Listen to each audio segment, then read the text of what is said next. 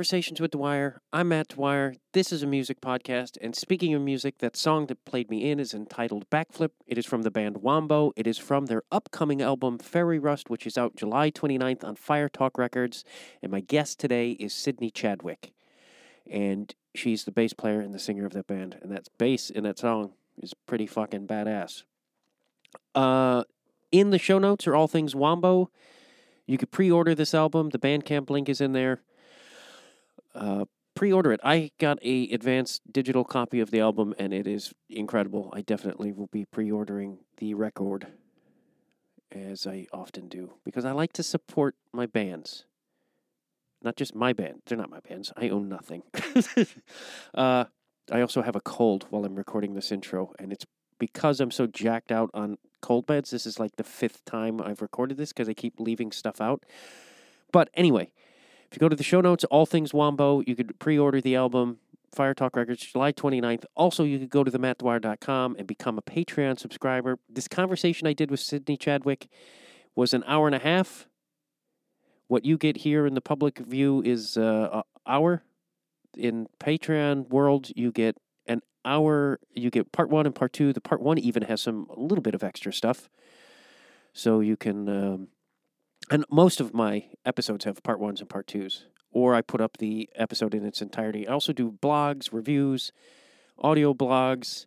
You could get video of a lot of the conversations. This conversation, there's not a lot of video because she was in her car. Sydney was in her car on a side street in Louisville, Kentucky, where the band is from, drinking an iced coffee.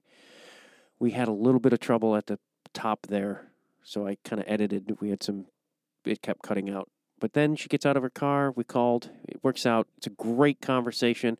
Also, just real quick, we discuss one of her songs and the lyrics of the songs, but I don't talk about, I don't name the song, but it's the song that played us in, Backflip. So we talk about the origin of that song, which is pretty interesting. And I think that's it from me. Go to themattdwyer.com, become a Patreon subscriber. There's also conversations with Dwyer merch. That's all. I'm really high on cold medicine. um, that's all. I enjoy my conversation with the great Sydney Chadwick of Wombo.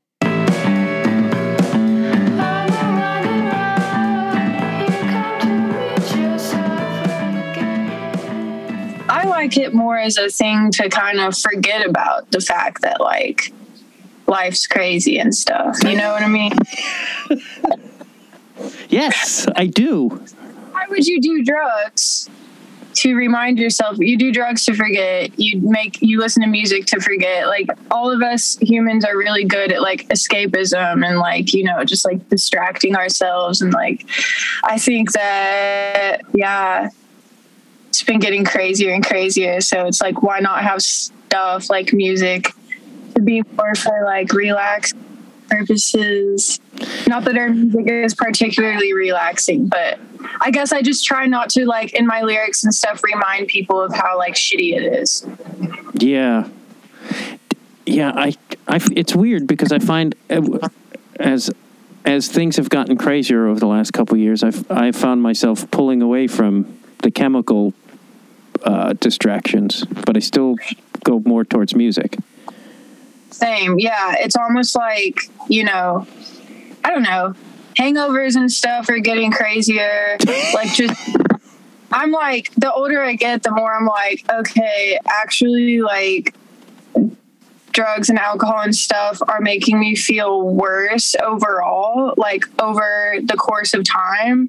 Like you might have a good time that night, but then like for two weeks straight, and this is just how my brain works, for two weeks straight after like a come down of something, you will just be like so depressed you can't function like properly so i'm just like to actually make my life better i kind of have to be like sober more yeah I, uh, especially like uh, whiskey. Whiskey was really wreaking havoc on my brain. Yeah, for sure. It just makes me feel a little dumber and like I don't need much help with like, you know, just already having kind of like a confusing hard I'm generally in a state of confusion most of the time. And you, yeah, I never know what it's what's gonna happen. Never know what's gonna be going on there. So it's like the straight and narrow for me is a little bit as much as I can stay in that lane is a little bit better. Yeah. I feel like as I get older, the more I realize that I can't cop to owning, to knowing anything about life. I don't know fucking, like, and anything that people subscribe to, I'm like, I'm glad that works for you, but I don't know a fucking thing. And that is more comforting to me than subscribing to, say, Jesus Christ. That's really smart. But I also kind of been thinking lately, like, you know, like we all have every like form of humanity, whatever, like in the past has had some type of religion and everyone kind of makes up their own religion for themselves. And so that's kind of like your religion, like just admitting that you don't know what's going on or anything. Like I think we all make up tiny little religions within ourselves to make life easier, not like lose our shit all the time. You know what I mean? Like, there's got to be some something.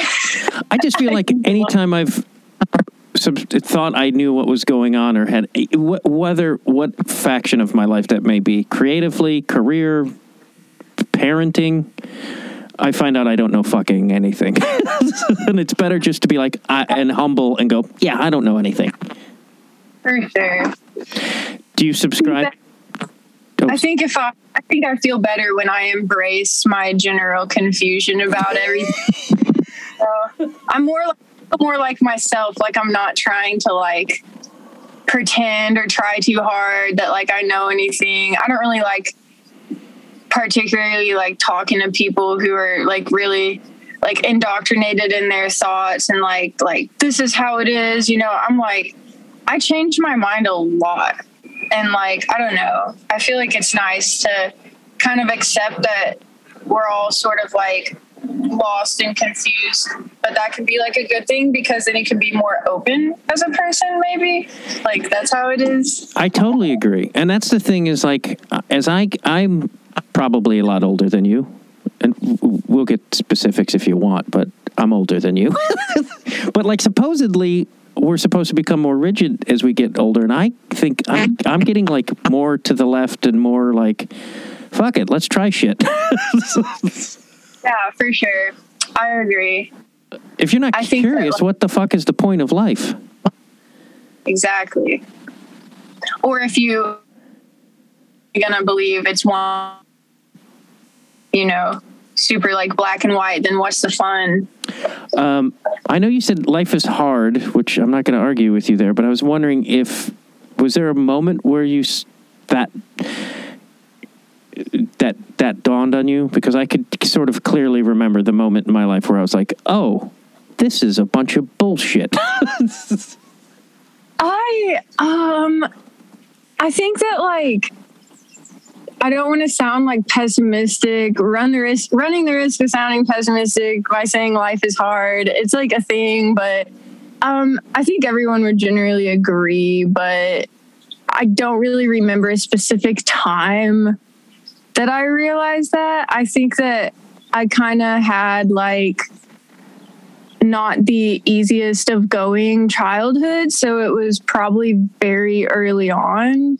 But uh, it was always like a thing that was just like within me. And uh, I think certain people are just like maybe like programmed differently to where they can, you know, they're like their brain chemistry is just built a little differently. And for me, just like personally dealing with regular everyday things such as like depression and stuff like that can make it just seem a little more like overwhelming and daunting in general. But i don't really remember. Like it's super impressive that you remember like the specific time to me because i don't remember. Like i'm just like i kind of feel like i always sort of like had that a little bit that kind of sense yeah, I think I mean I too had a pretty I had a pretty weird childhood. I think there was a yeah series of events that where I was like, but I like there was, I guess I, like there was the moment where I was like, oh, my family's really fucked up. Like that was a clear, yeah And Same. yeah, I Was- think that sorry. I think that when I would like go and um, see other friends and visit other people's houses and see how their families react, treated each other, and like interacted and stuff, I was like, whoa.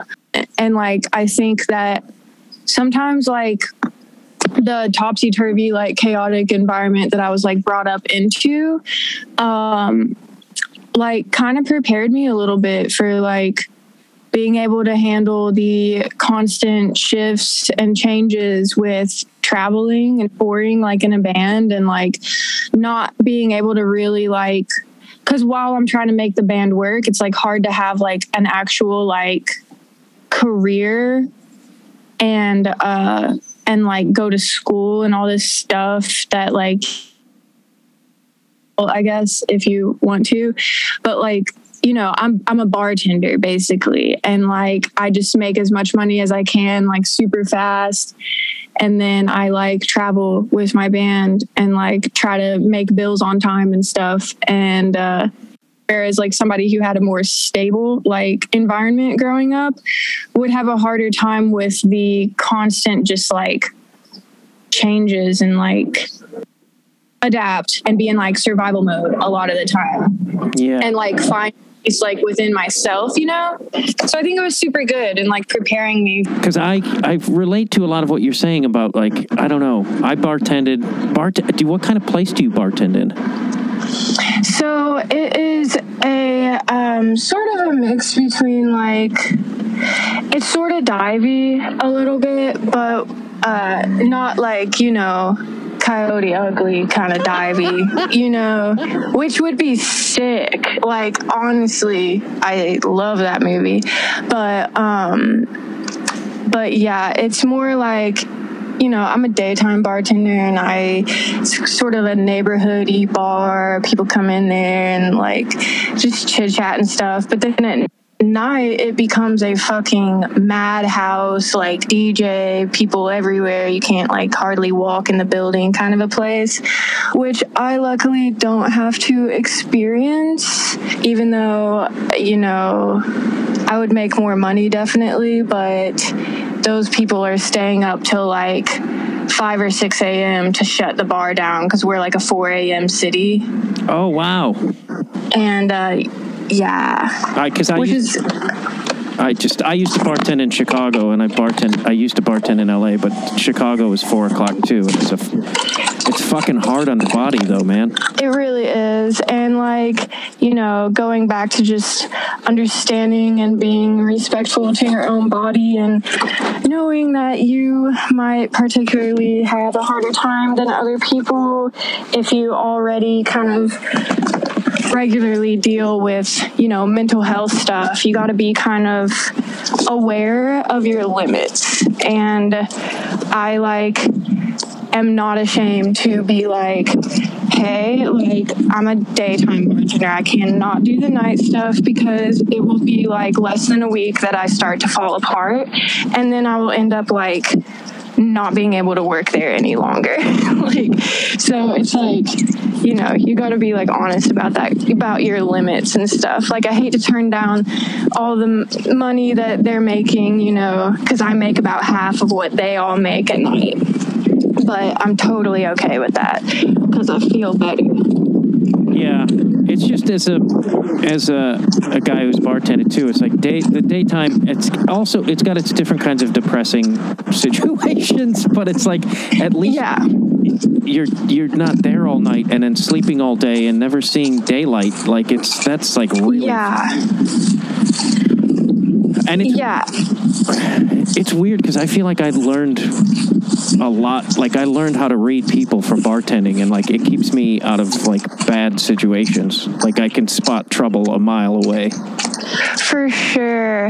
And I can see how that can help in like, you know, our lines of work too. Like I'll be like um at shows and stuff and uh I kind of have my bartender Hawkeye out a little bit because you know it's mostly we're all time like playing in bars and stuff and it kind of like prepares you for situations with like people, how to talk to people who are just like inappropriate and like too drunk and just like, you know, settling down situations and stuff. Or like, you know, it even like you're on the spot when you're bartending too, like you're like performing a little bit, like a tiny bit.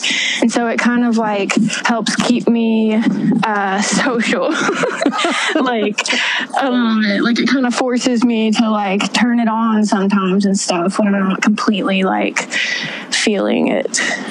Yeah, it's amazing the authority you could learn to. I don't know. I faked it, but like just, I mean, I, shutting down dudes who were like three times my size, and, and Yeah. inside going, I'm gonna die. Mm-hmm. Mm-hmm. Yeah, it's uh it's interesting like as a female bartending um during the day like most of the time it's super chill but occasionally you know and i'm like i'm the only one there that's like bartending and stuff and uh during the day it's just like one bartender. So you'll occasionally just get some like creep in there you know saying some stuff and like i know it's the old it's the old like adage like bartenders are sassy. Okay like you know it can be kind of like kitschy a little bit like the sassy bartender but i'm like there's kind of a reason that that's a stereotype is because like we kind of have to be to protect ourselves. And people will just push us to our limits with the shit that they think they can say to us because we're behind the bar and we're forced to be there and stand there and like listen to that. And like it's sort of similar when i'm like behind a merch table like uh, because right now obviously we're just you know kind of a smaller scale band. We can't really afford to like pay people to do merch for us. Like sometimes we bring friends on the road but you know like they'll be taking photos and stuff and I'm just more of the person that knows what's going on behind like the merch stand. And like you know I sell a lot more if it's me behind the merch stand and stuff and like I'm able to talk to people too and which is fun.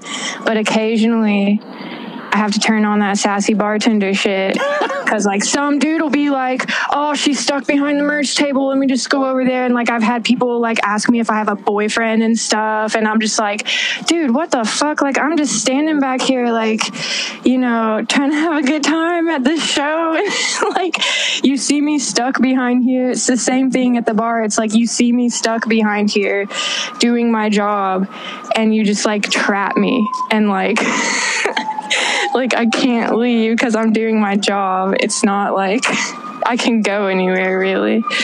So yeah, it's awful, and men are awful. You know that. some of them. Some of them. A good. I'm by no means like hating on I am. men. I know a lot of men. like good.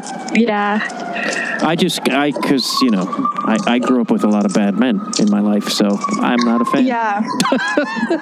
I feel that. I um, I like to like you know have more of just like because I did too. I had a similar experience, but you know, I'm like, I I like to give people benefit of the doubt first and just be like, all right, maybe this is chill, but you know, sometimes it ain't. Sometimes it just ain't.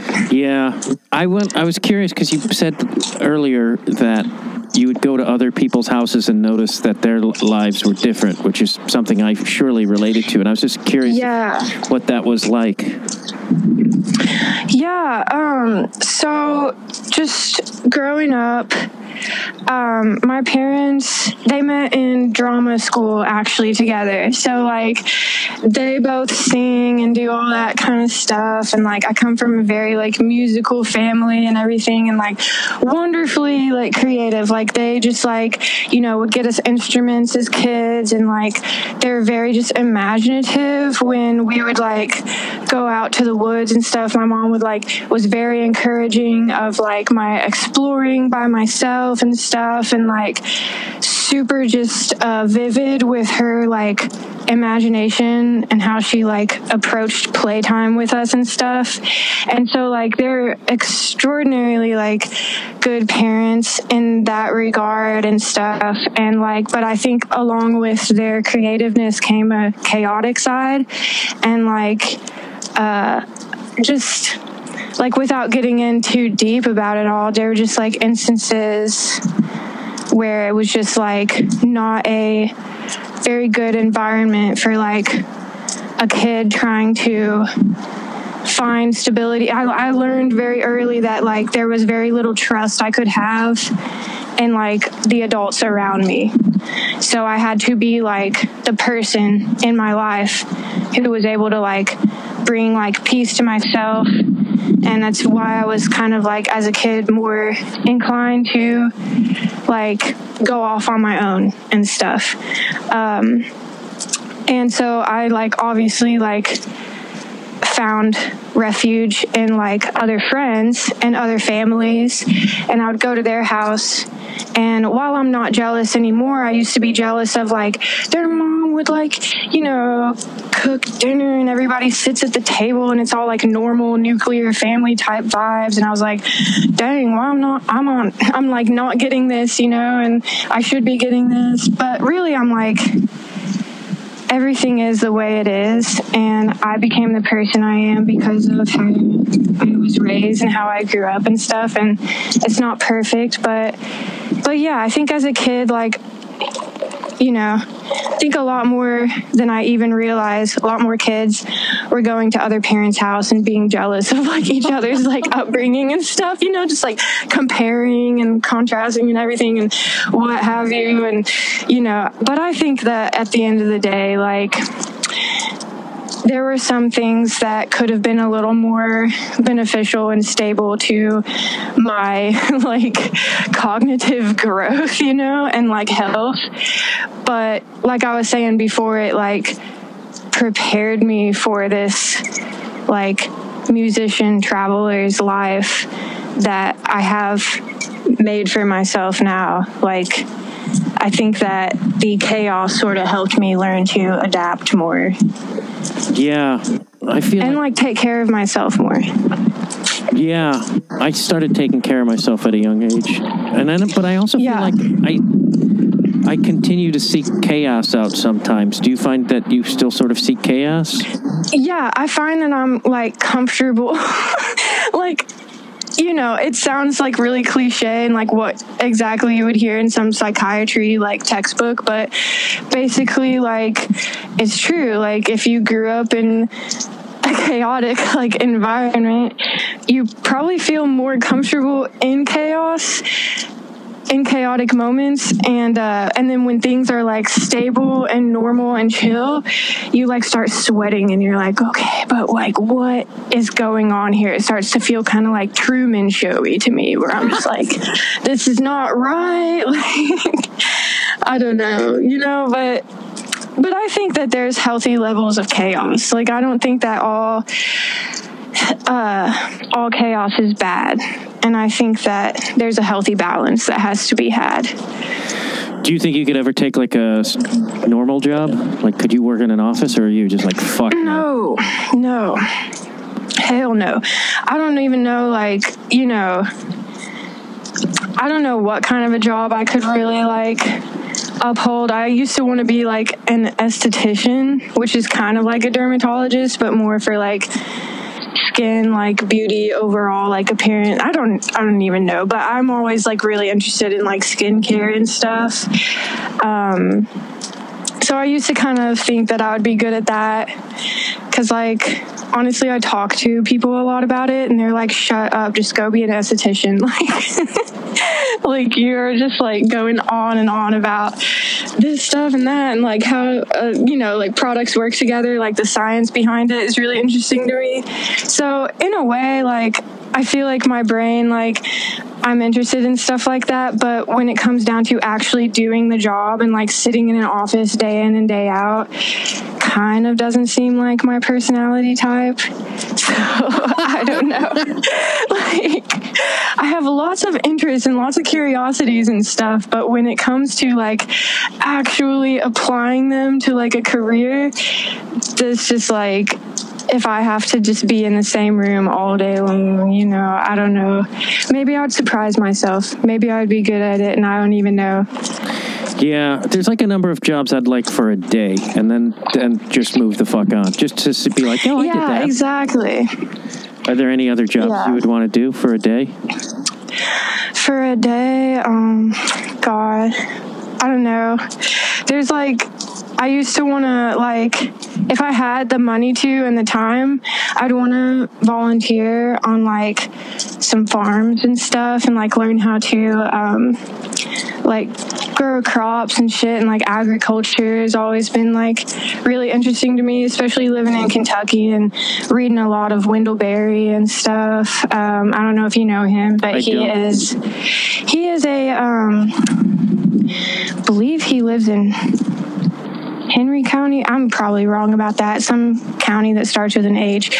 But um he's a famous like author and poet here from Kentucky and he uh basically advocates for like more um just like sustainable agriculture and stuff uh, and his essays on that always were really inspiring to me and his philosophy behind like talking about you know people are always like as a band like do you ever think it would be good to move here or move there? Like why are you living in kentucky you know? Like don't you feel isolated maybe a little bit? And i just like i see all these things happening here. Like our you know government is kind of backwards. Like our local government here um, you know we're definitely more in the red.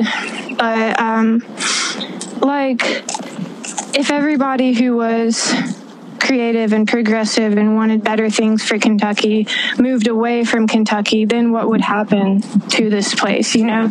And I think that's what his philosophy is, is like take care of the place where you are like from. But that's not to say that it's like a bad thing to move away from home because it always did like pique my curiosity, like living somewhere else for a little bit. But I do love Kentucky, so something along the lines of being more involved with the land here and stuff always kind of interested me. I was curious about like Kentucky and how that influences because I feel like I'm from Chicago. Chicago's a very Yeah. distinct, you know, influ- it there's but then the state isn't is just sort of this blah. it's like it's not very exciting. Yeah, like Illinois is, it, yeah, It's like if Illinois didn't have Chicago, it would just be, you know, the fucking land of yeah, of- like what it, yeah, But like, I feel like Kentucky and Kentucky are there's like that. It's more of like the state has an influence and impact on sort of. yeah. And I'm curious about that. I don't know if you can speak to that at all, or if that's too broad. Um, I'll try to like speak to it as much as I can. Like, uh, I've always had, I think Kentuckians are like pretty proud of our home.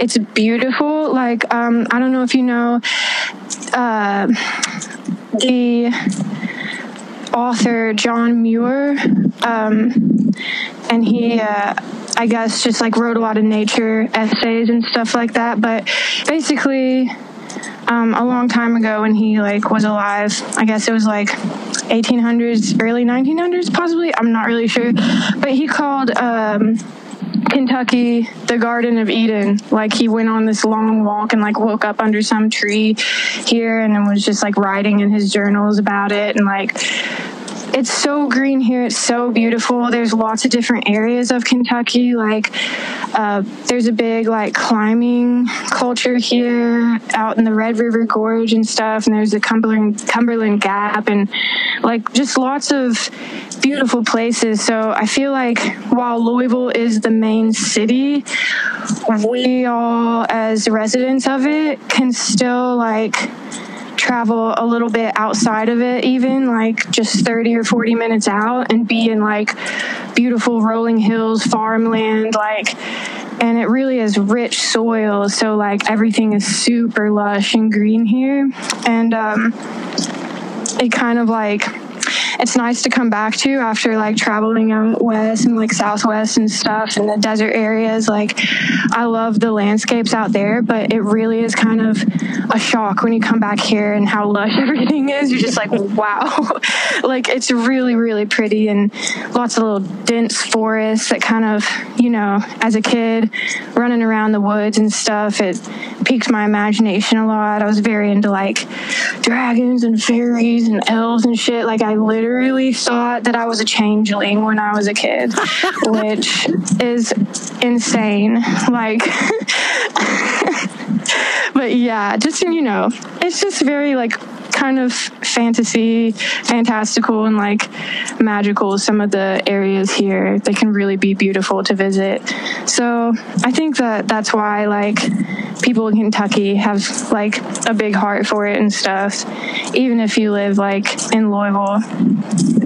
Yeah, it seems like everybody is poetic and romantic about the state.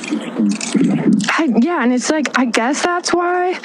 That's the only. Those are the only reasons I can come up with why. But it's it's for whatever reason. It seems like that. Yeah, I haven't been uh, weirdly because I I've toured. I've been to Hopkinsville. I had an ex who was from Hopkinsville, Kentucky, and Gotcha. so I know Kentucky a little. Is is is it kind of because the other thing that fascinates me too is the Louisville scene. I looked up this morning to see how many people, bands, musicians came out of Louisville, and it's fucking staggering. The list. Yeah. Yeah, like some that you don't even like realize we're from there. There was a lot of that. Like, I mean, I know the the usuals, Slint and Uh-huh, Bonnie yeah. Prince Billy. Yeah. Um. Also, did you know Johnny Depp's from Kentucky? I did know he's from Kentucky. Yeah, he's from Owensboro. Um. Also, I'm trying to think. My mind's kind of blank, but um. Yeah, I mean, my morning jacket's a big one, kind of that came from there. Also, our buddies in White Reaper, who have like popped off in the last few years, are from here. Um. Yeah, just like I feel like Kentucky has a lot of like families that um, have been here for a long time and are like super like musical and stuff. And uh, lots of like you know just sort of like backwoods kind of appalachian uh, music in some in a lot of the families here i feel like other like outs more like I on the rock side? Like the weird thing is too is like I think of these bands that come out of Louisville, and there's not like I feel like in with Chicago you could sort of pinpoint a general mm-hmm. connection to these, but I feel like it's all over the map with bands out of Louisville, and it's kind of fascinating Yeah. to me. I don't. I wonder if that's. I don't know. I don't like there's. all sorts of different like styles like it's hard to be like here's what the style is in kentucky or louisville or something like that is that what you mean Yeah, because like Chicago, especially the '90s sound, it was like that. There was a very distinct sound going on. It's like I feel- Yeah. and I feel like Louisville, it's like all over the fucking place, which is really fascinating to me.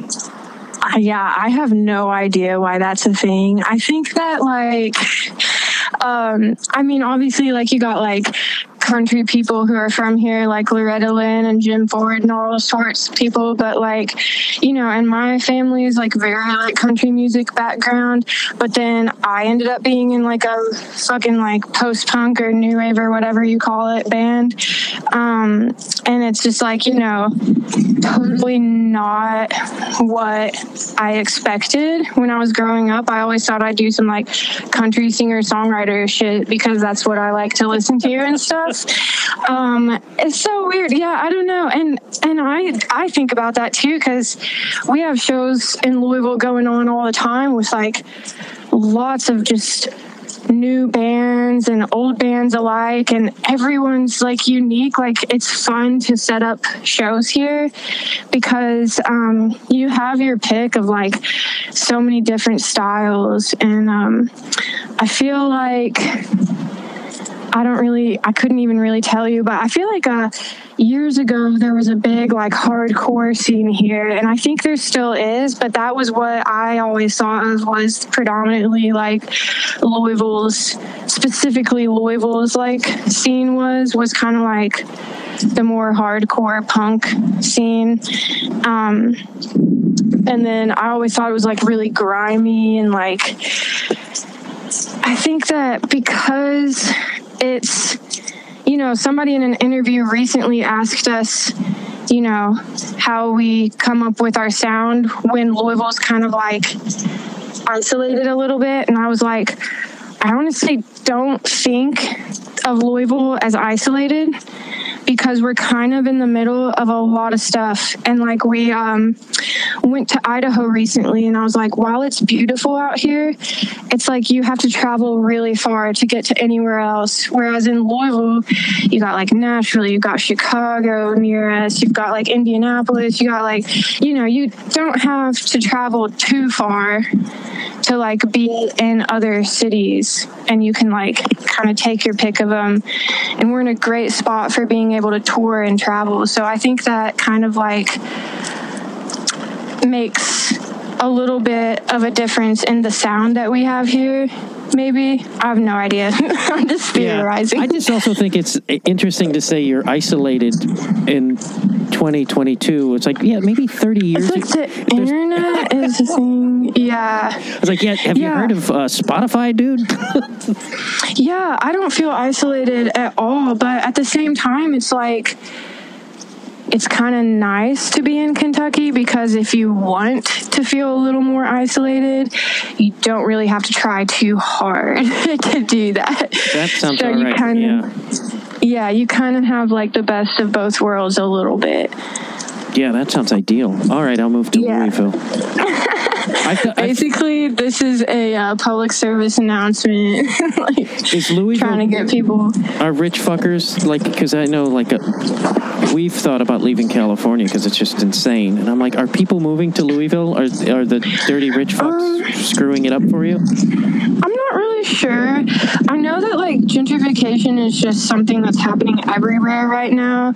Um, and I think that there is a huge, like, just all over like migration that is happening because so many of like the coastal cities and stuff and um you know bigger cities are becoming kind of unbearably expensive. And uh you know the quality of life is like kind of going down a little bit because it's like you know what is so great about living in a place when you're just like extremely stressed about money all the time and like don't have much free time because you just have to like work all the time. And uh, i think that possibly right now there is some people that are moving here which is kind of like i'm all for people moving away from somewhere that's like hellish for them or too expensive or just like whatever. But at the same time it's inevitably making our cities that usually aren't too expensive more expensive you know it's like just something that happens i guess Yeah. but and it's sad but yeah Do you do you think you have one of those country singer songwriter albums in your future? Well, I always kind of thought that if I don't do what I'm doing right now, I would probably, you know, try some country stuff because I think my voice is like a little more made for like country music. It's so funny when we're like, you know, just playing around in the basement. I'll sometimes just like kid around and do a country rendition of our songs. And it's just like, you know, my bandmates are just like, God damn it. Like, why aren't we a country band? And I'm like, I don't know, dude. I'm sorry. Like, I, I, I wish I had known a long time ago that I'm better at singing country style than I am what I actually do for a band. Have you thought about doing an alternative version of all your music as country? Because I would. It would be fun. It would be, it's very doable. I mean, it's like, why not? I hope you do. For me, do it for me. Yeah, at least one song, I think you know? I, I think that would be interesting. That could be like a Bandcamp thing for you. I'm also For your manager sure. now. I'm going to move to Louisville, and I'm now your manager. deal. no, it is pretty fucking good here and like cheaper. Like, I live in a big house with like three other people. So there's four of us and we all split rent. And I think you're going to vomit when you find out how much I'm paying for rent. But personally, I'm paying only $400 for rent. Like, which is just kind of like insane. Like even in Louisville, it's kind of hard to find like a quality living space for only four hundred dollars. so I feel very lucky. But there's just like that's the thing about it here is it doesn't take too much to like look around, and if you're okay with communal living, which I am, like I love communal living, then um, you can like find really really decent priced places. You know. Are you, is the communal living just like, is there a part of you that's got some hippie in you or is it something else? Nothing against, I didn't mean that to seem anti hippie. Um, I'm sorry. What did you say? There's a helicopter going oh. I was just curious, like, what the, why you love communal living? Is it sort of like, a, Oh, um, well, I am living with people that I have known for like years and years and years, like some of my like closest friends, and so it's very natural and easy for me to live with them. Um, like I don't know how it would be if it was more like strangers. I think there's like probably a guy on the loose right now, and this helicopter's looking for him. That's what I deduced from this situation. Sorry. that's okay. it's it's going away. Um, but yeah, I think that especially like it helps me because I have a cat too. So when I leave for tour, like I know that they're gonna love on my cat and like feed her and stuff, and they are like totally supportive of that. And uh, also, it's just fun to come home and like we all can go to our respective like alone spaces if we want to, but if not, like you know, my uh, roommate Alex is like sometimes grilling out, and like we'll all just sit in the backyard and like drink some beers or whatever together, and like it's nice to. It feels like a little family or something. That's great. I like that. Yeah. Oh, uh, what about? I was curious because there's a, a, a very distinct jazz influence in some of your songs. Yeah.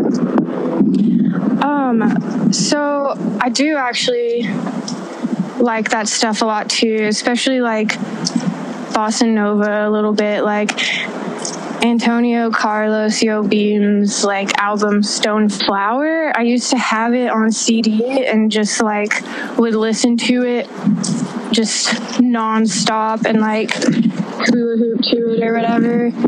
And um, I think that creeped into my like inspiration just like a little bit and uh you know like also like really fun stuff like King Crimson and Yellow Magic Orchestra is this really fun like 70s Japanese kind of band that sort of sounds like video game music a little bit.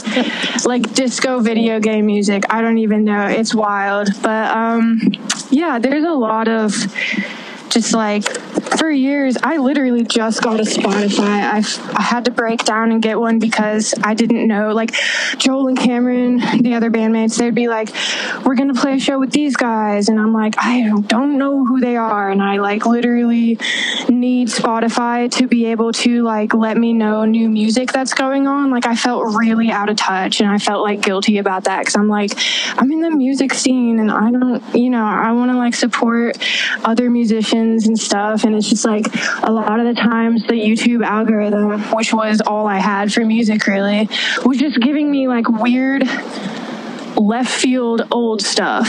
And like while that was really cool and influential for me as far as like making music uh, it wasn't good as far as like networking and knowing what's going on around you and like just new material that's been coming out. Like somebody in an interview was like what's uh, your favorite album that came out in 2021 and i literally was like I cannot even think about an album that came out in 2021.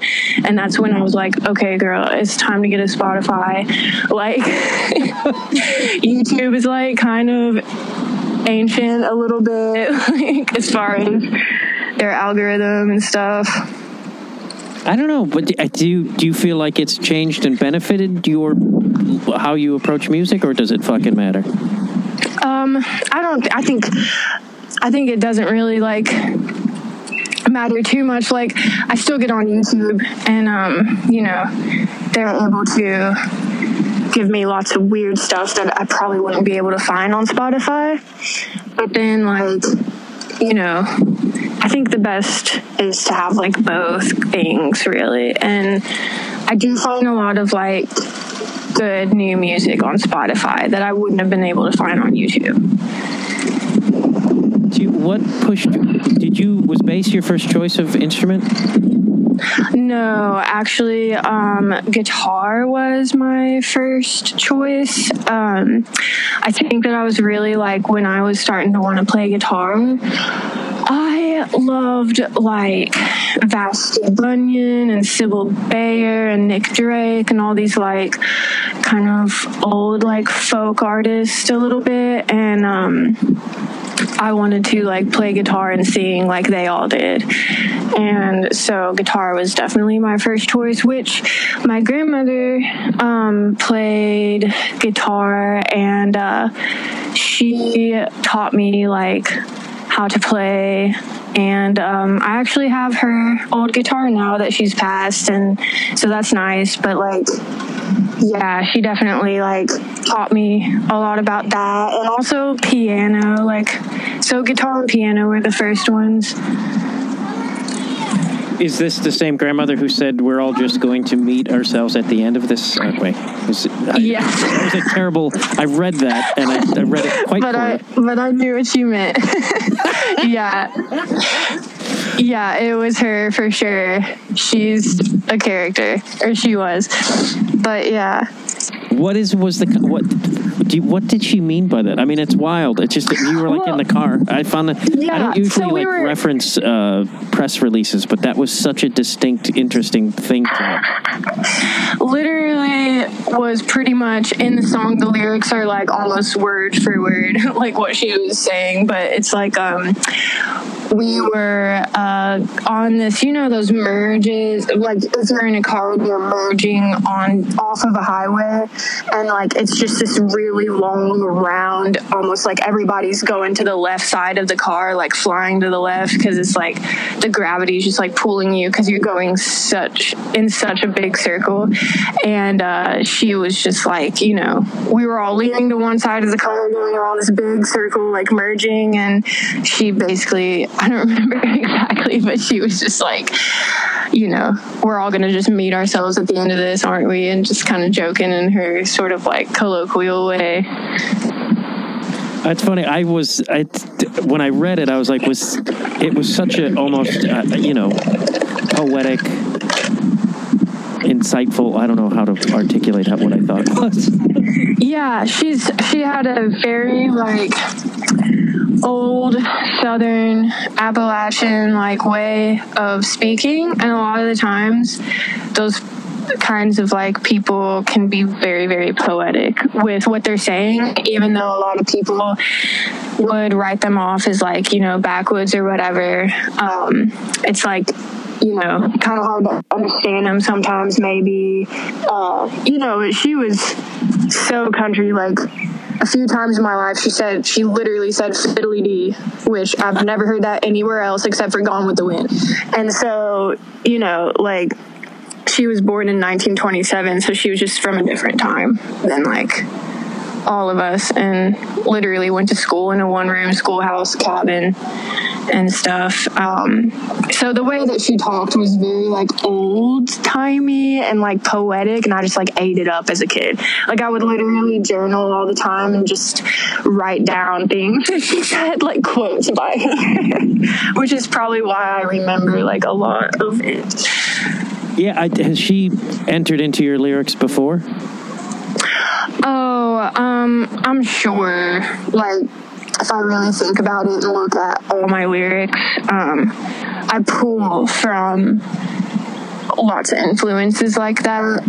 Um, and like, I never really try to like make big philosophical like you know, if I do come off as sounding like super philosophical and like poetic, it, I don't mean to be like preachy or anything in my lyrics. It's just like, the lyrics come after all the, everything else is said and done the melody the guitar the bass the drums everything and you know i'm just trying to like say something on top of all the sound, which the sound is more important to me.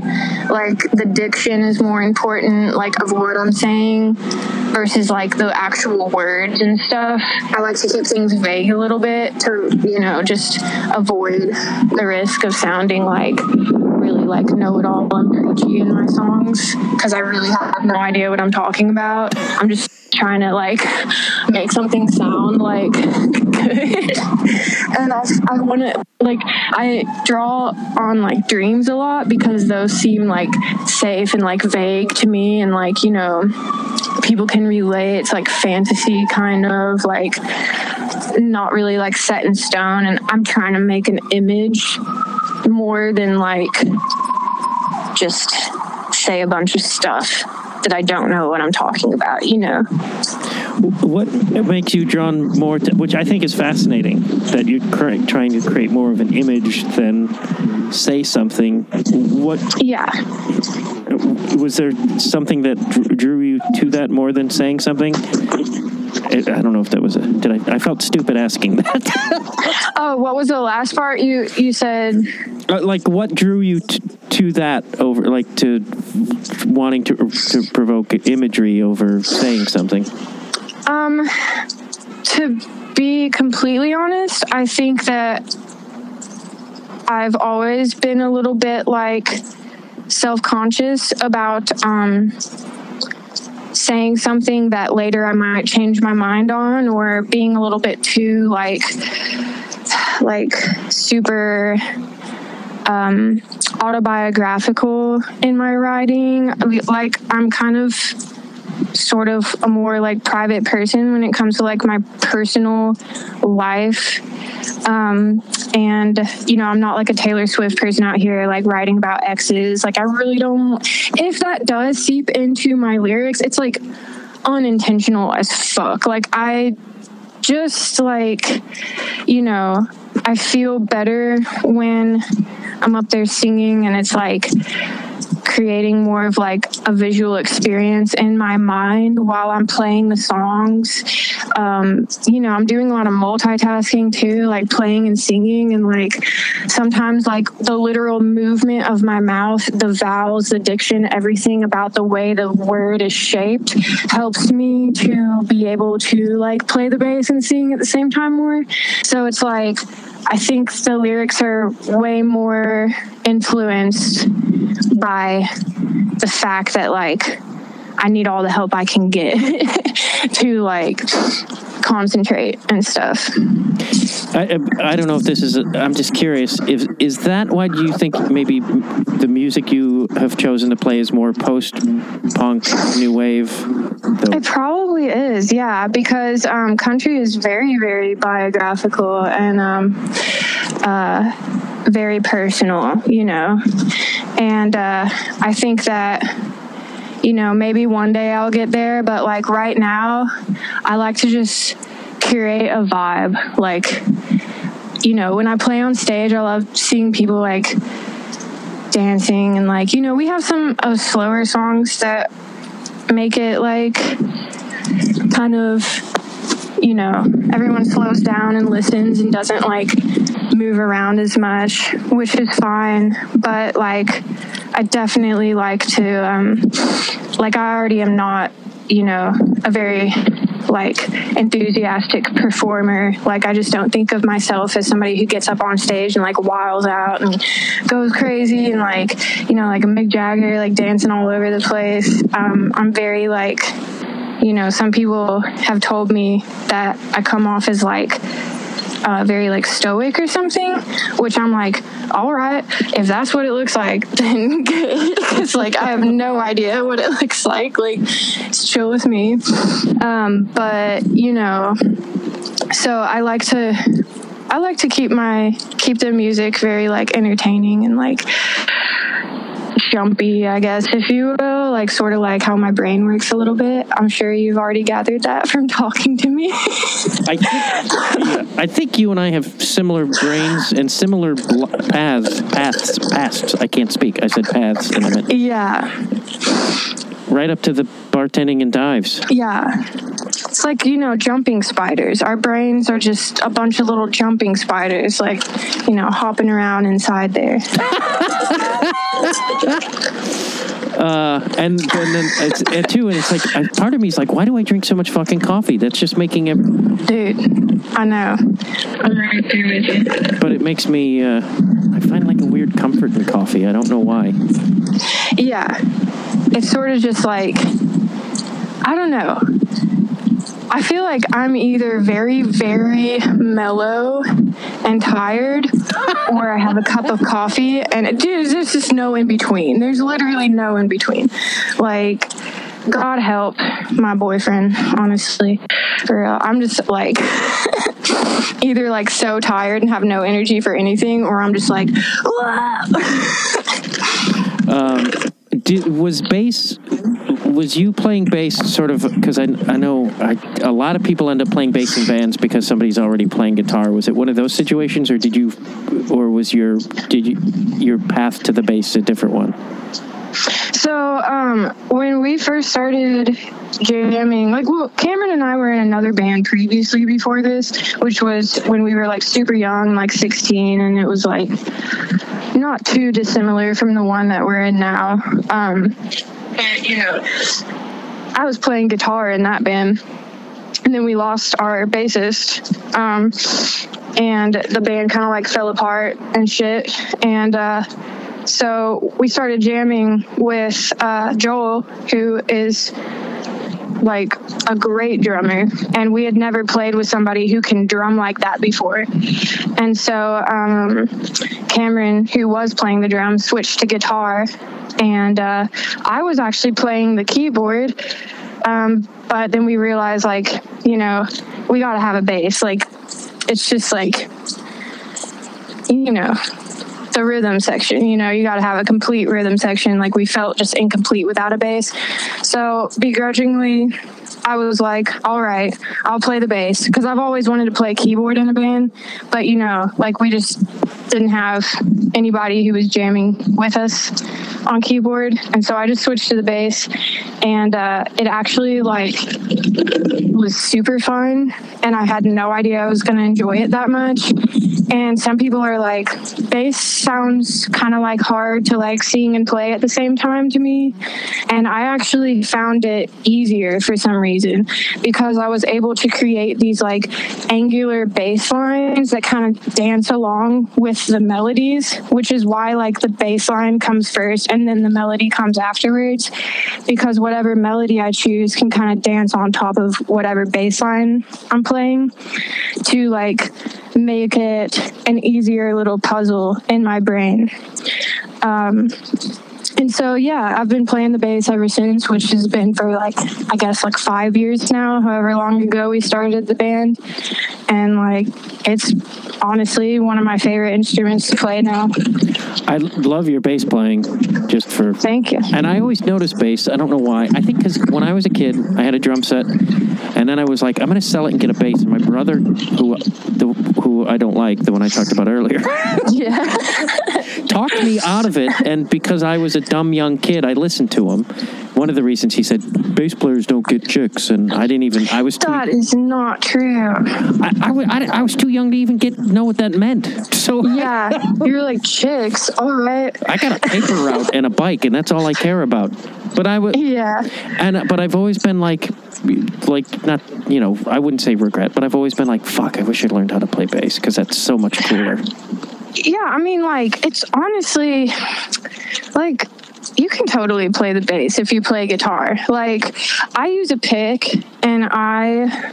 Um, I don't hardly ever do that whole like finger thumping kind of bass playing. You know, like sometimes I do for certain songs, but not to a degree, uh, you know, where it's like you would call me like a really good like bass player in those regards. I do it in a very like punky style where it's like with a pick, it's like really hitting it hard, you know. Like one time at a show, like we were asking our friend how it sounded and she was like it was very like you know because i think like my bass style and playing makes it sound like you know very distinctive because i'm not really playing it in a very like uh, normal what you would think of as like a bass way you know? Like also the Danelectro that i play it's very chirpy, very bright. Like it's not at all like the boom, boom, boom kind of bass sound. It's uh I guess why people are like it sounds more like a lead bass than like just a normal old bass, you know. Thank you very much for listening to this episode of Conversations with the Wire with Sydney Chadwick of Wombo. If you want to hear the rest of the conversation, become a Patreon subscriber, $5 a month. Matt Dwyer, the mattdwyer.com. Thank you.